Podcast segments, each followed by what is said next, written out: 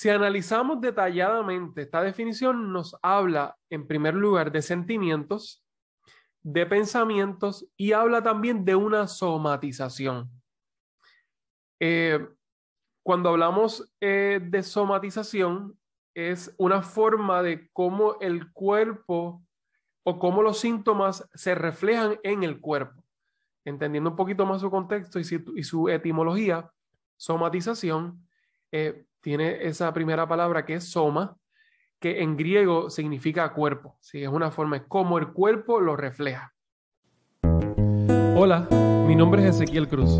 Este es un espacio de aprendizaje y reflexión en la integración de la psicología y la teología. Deseo compartir contigo síntesis de conocimientos y herramientas prácticas que pueden aportar a tus conocimientos y a tu calidad de vida.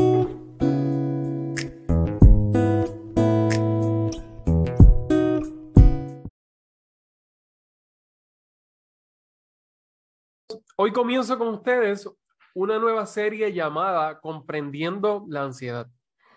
Y es que a través de esta serie deseo compartirte conocimientos basados en la psicología y en la espiritualidad cristiana, con el fin de que puedan comprender mejor la ansiedad y adquirir herramientas para poder también ayudar a otras personas a manejarla. En este primer episodio estaremos explorando qué es la ansiedad. Y es que en estos tiempos de incertidumbre aumenta dramáticamente la oportunidad de servir y ayudar, tanto como líderes, pastores y profesionales de la salud, que podamos ejercer en nuestros distintos contextos. Y es que muchas personas, sin duda, padecen de ansiedad. De hecho, en muchos países, por ejemplo, Puerto Rico, la ansiedad es uno de los eh, desórdenes más comunes en cuestión, en a la salud mental y es por eso que debemos tomarlo con mucha seriedad. Y es que hay personas que piensan que no hay una luz al final del túnel, es decir, no hay una esperanza y la pierden de modo que no pueden continuar y no pueden perseverar.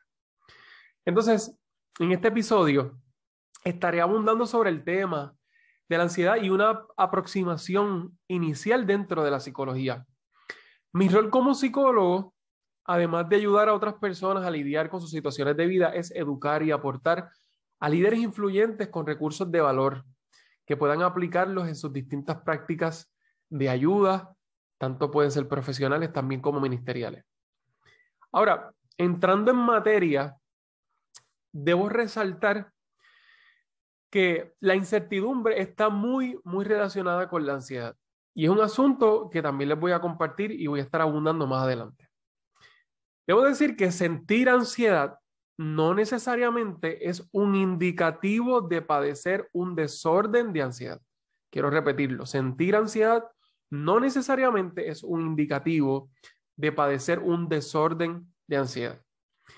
Si te interesa este tema, con, eh, estudiar este tema con mayor profundidad, te voy a recomendar a que estudies a Rollo May, un excelente psicólogo que estableció también y aportó a uno de los modelos de terapias psicológicas, eh, donde agrega eh, un elemento existencial, eh, inclusive hasta un elemento espiritual dentro de los modelos de psicología.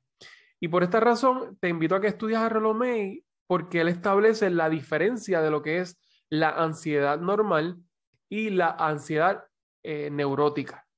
Aquí podemos ver que en la primera eh, da una serie de detalles que determina una cierta normalidad de ansiedad, e inclusive una, una, parte inclusive necesaria de lo que es la ansiedad, pero por otro lado la ansiedad neurótica como una patología.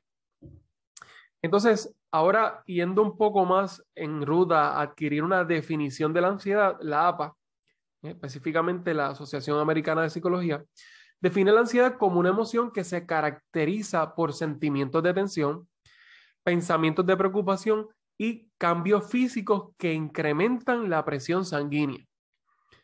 Ahora, si analizamos detalladamente esta definición, nos habla en primer lugar de sentimientos, de pensamientos y habla también de una somatización. Eh, cuando hablamos eh, de somatización, es una forma de cómo el cuerpo o cómo los síntomas se reflejan en el cuerpo. Entendiendo un poquito más su contexto y su, etimología, somatización eh, tiene esa primera palabra que es soma, que en griego significa cuerpo. ¿sí? Es una forma, es como el cuerpo lo refleja. Entonces, en primer lugar, vemos que los sentimientos de tensión se refiere cuando hay un malestar que nos hace ¿no? estar tensos en un tiempo significativo. Por ejemplo, una gran preocupación pensando durante mucho tiempo que una catástrofe va a suceder sin que haya evidencia de ello. Eso es una de las cosas que tenemos que tomar en cuenta. Las personas con ansiedad pueden tener pensamientos como, y, esto que voy a mencionar pueden ser algo comunes en nuestras eh, prácticas ministeriales y prácticas profesionales. Por ejemplo, número uno, siento que algo malo sucederá. No necesariamente tengo que tener todos los detalles, pero esa sensación, ¿no? Y hay hasta algo como de superstición a veces de que algo malo va a suceder. Número dos, creo que hoy se caerá el puente de camino a casa. Y es que hay algunos pensamientos que son muy persistentes. Eh, entrar en causas ahora de estos pensamientos realmente no, no, no podríamos porque pues cada persona es un mundo aparte pero sí, en muchas ocasiones, eh, experiencias pasadas, eh, bueno, exposiciones, pensamientos, pueden ser un sinnúmero de factores que estén abundando a ese tipo de pensamiento. Y número tres, tengo un mal pensamiento de que mi hijo no llegará salvo a casa. Son algunos de los eh, pensamientos que a veces estamos en nuestros contextos y escuchamos a personas expresar con mucho dolor y mucha preocupación. Ahora, en segundo lugar, observamos pensamientos de preocupación que están orientados siempre hacia el futuro también. No me llegará la aceptación de la nueva beca. Esa es una de las preocupaciones que tal vez a los estudiantes les puede estar sucediendo. Número dos, y si luego de la boda todo cambia, mejor me retracto, pensando ya en que lo peor va a suceder. Número tres, ¿qué opinarán las personas si tomo esta decisión? Y es que a veces también en este sentido, una de las partes comunes y de las dimensiones comunes de la ansiedad es la parte social. Es tanto así que en el DCM se aclara que uno de los trastornos de ansiedad es la ansiedad social, o también se conoce, ¿verdad? Eh, adicional, eh, lo que es la fobia social. Y por, en este sentido, pues siempre también eh, es algo que tenemos que tomar en consideración porque no siempre es una catástrofe, sino que también el elemento social está muy pendiente. Entonces, la incertidumbre es muy común en la ansiedad eh, porque hay, hay ¿cómo, ¿cómo, te puedo decir de, primera instancia? Hay una espera de ante, un, ante encontrarse con un futuro que es incierto y es que en cierta manera sí podemos ver que es un misterio porque el futuro es un misterio, no conocemos lo que va a suceder. Ahora, debemos estar alerta cuando estos pensamientos pueden paralizar a las personas de modo que puedan interrumpir eh, su calidad de vida y puedan interrumpir sus estilos de vida. Eh, de pronto no es lo mismo que una persona experimente ciertas preocupaciones eh, con, con, con, ciertas situaciones, ¿verdad? con, con, con algunos asuntos particulares, ya sea familia, trabajo, finanzas, muertes, etcétera, Ahora, cuando ya esto comienza a tener un impacto significativo en el funcionamiento eh, personal, profesional o en otras facetas de la persona, es una bandera de alerta de que necesita ayuda. De hecho, ciertamente todos necesitamos ayuda. Tú y yo también necesitamos ayuda en nuestros asuntos. La diferencia es que cuando ya esto está ah, afectando el funcionamiento, es una banderita ya es una banderita roja. Ya no necesariamente verde o amarilla, es una banderita roja que nos está indicando. Um, y, por último, quiero mencionar también que la ansiedad en la gran mayoría de las ocasiones se somatiza.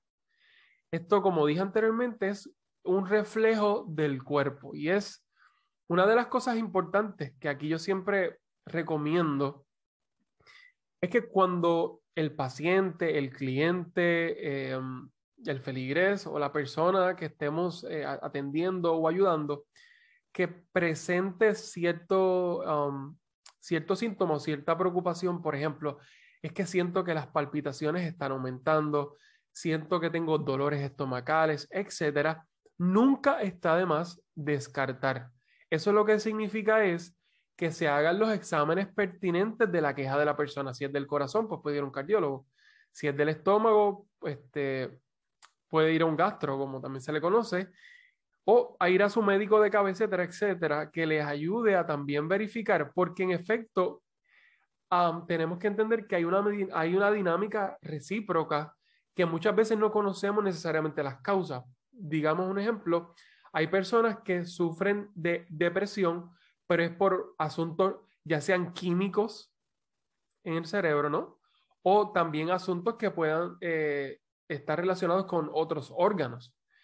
Y la causa de esto, si no se trabaja directamente con ella, siempre van a tener depresión, aunque se quiera trabajar desde un punto de vista eh, psicológico, pero también puede ser a la inversa. Hay, ciertas, hay ciertos síntomas que las personas experimentan en su cuerpo, pero que las causas son eh, psicógenas. Y por eso es importante descartar.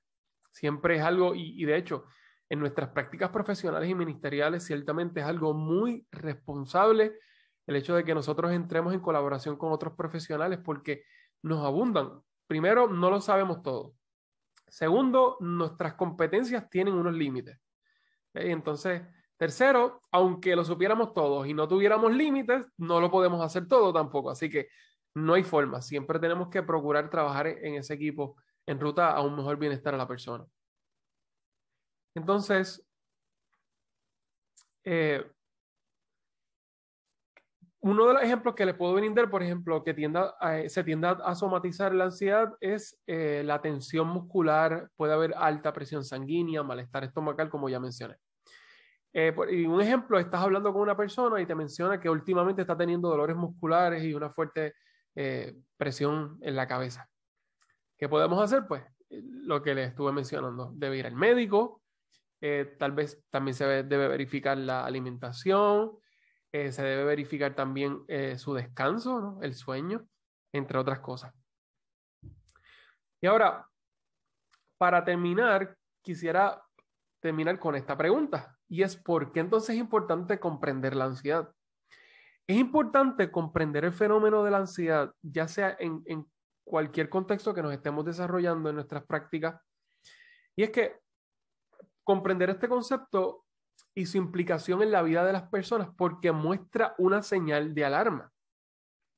Si esta señal se trabaja adecuadamente, la persona puede pasar con éxitos sus situaciones de vida y puede aportar a su calidad de vida. Ahora, el propósito de la ansiedad de primera instancia, solamente de primera instancia, es adaptativo, es decir, nos ayuda a protegernos o avisarnos de que algo no va bien y de que vamos a tener que movilizar recursos para afrontar los cambios que son necesarios.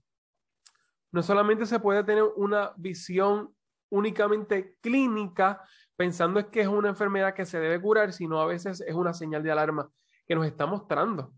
Porque en efecto, eh, digamos, una persona comenta, estoy ansioso porque eh, pronto me quedaré sin recursos para proveer a mi familia.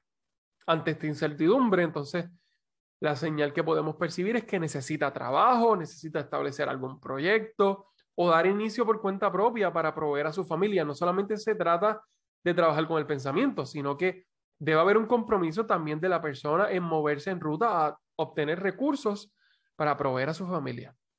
Así mi consejo para ti es que puedas ver la ansiedad como un aspecto positivo que te ayude a prevenir o a tratar ciertas situaciones de vida. Eh, sin embargo, cuando esto comienza a afectar la funcionalidad en distintos aspectos de las personas, es un indicativo, como, como dije anteriormente, es una bandera roja de que la persona necesita ayuda. Bueno, y para continuar abundando sobre este tema, en el próximo episodio le estaré compartiendo la diferencia entre los síntomas y los signos, especialmente de la ansiedad. Así que nos veremos en el próximo episodio. Gracias por escuchar este segmento. Espero que te sirva y que te sea útil. Para accesar a más contenidos como este, ve a mi página web ezequielcruz.org. Hasta la próxima.